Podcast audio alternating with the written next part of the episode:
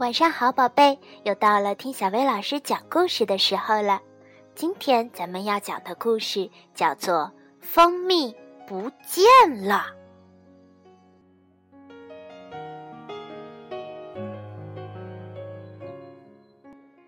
熊爸爸罐子里的黑莓蜂蜜不见了，不管是谁拿走的，他一定都没有走远。爸爸，我们一定会找到它的。小熊妹妹说：“于是，小熊哥哥吹起了口哨，那是给弗雷的表兄的信号。弗雷的表兄一听到信号，立刻就带着他的侦察犬秀秀来了。他还带来了许多侦查案件用的工具。小熊侦探队开始行动了，他们四处查看，找到了许多线索：一撮棕色的毛发，几滴蜡油。”和一块红黄相间的碎布，熊爸爸看了以后说：“太棒了，这些线索一定能够帮我抓到那家伙。”熊妈妈说：“去问问猫头鹰吧，我的直觉告诉我，他很有可能见过那个家伙。”可是熊爸爸说：“哎呀，他知道些什么？他每天只爱打瞌睡，一整天都在那睡大觉呢。”这时，秀秀开始闻空气中的味道了。看，他闻到那气味了。秀秀闻着气味跑了起来，汪汪！他大叫着，大家都跟在他的后面。熊爸爸说：“现在大家要小心了，那个偷蜂蜜的小偷很可能藏在任何地方。啊，香味是从那个地方传来的，那里是丽塞特夫人的香水店。”小熊妹妹说：“哦不，等等，爸爸，站住！那可是镇上最高级的精品店呢。”然而，熊爸爸和秀秀已经闯进了屋里。原来，这家精品店里出售黑莓和各种各样味道的香水儿。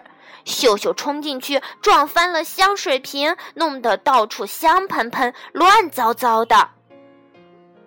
哦，抱歉，夫人，真是十分十分的对不起。我们会把这里整理好的。孩子们，我们开始吧。整理好了精品店，他们走出了店门，继续进行调查。熊爸爸说：“我们的调查才刚刚开始，任何人都有可能是那个偷蜂蜜的小偷。肉店、面包店、烛台加工店……啊，对了，就是这个。”肯定是这个做烛台的家伙。接着，熊爸爸和秀秀一头闯进了那家店，他们恰好没看见门上写着一行字：“出门钓鱼不开门。”他们冲进去，一个人都没有，反而又撞乱了许多东西。唉，又有一大堆东西要收拾了。正在小熊侦探们不知所措的时候，突然有一阵浓烈的香气扑面而来，呛得秀秀直打喷嚏。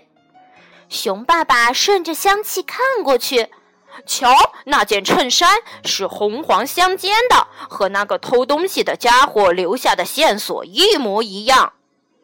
小熊哥哥说：“可是，爸爸，那不是男士衬衫，那都是女士衬衫呢。”儿子，就算是我妈妈，我也绝对不会放过的。小偷就是小偷。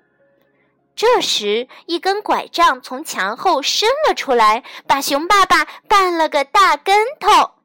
小熊哥哥说：“哦，爸爸，有件事我得告诉你，这儿是奶奶家，她就是您的妈妈。”唉，又一次发现了线索，却还是没有找到蜂蜜。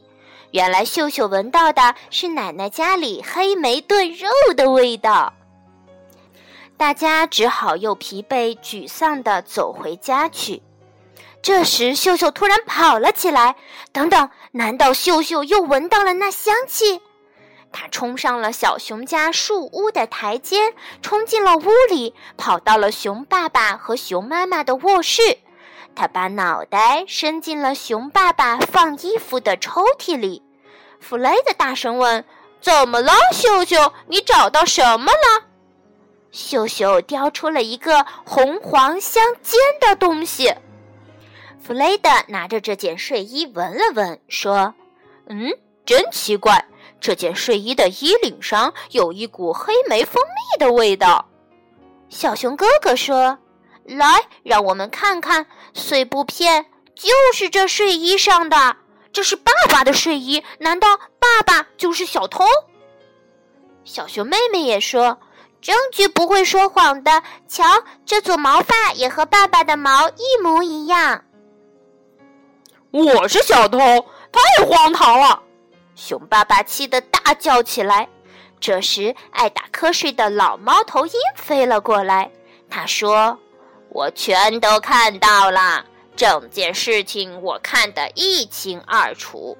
昨晚，熊爸爸在梦游。”他手里拿着蜡烛下楼，走进了小屋，把蜂蜜全喝光了，接着又回去睡大觉了。我可不敢叫醒他，他睡得太熟了。熊爸爸说：“那我就不是小偷了，我只是在梦游呀。”案件侦破了，没有什么破不了的案件。只要小熊侦探队出马，带着他们的优秀侦探犬秀秀，小朋友，如果你也有什么解决不了的问题，就赶快联系小熊侦探队吧。好啦，今天的故事就到这儿，晚安，宝贝。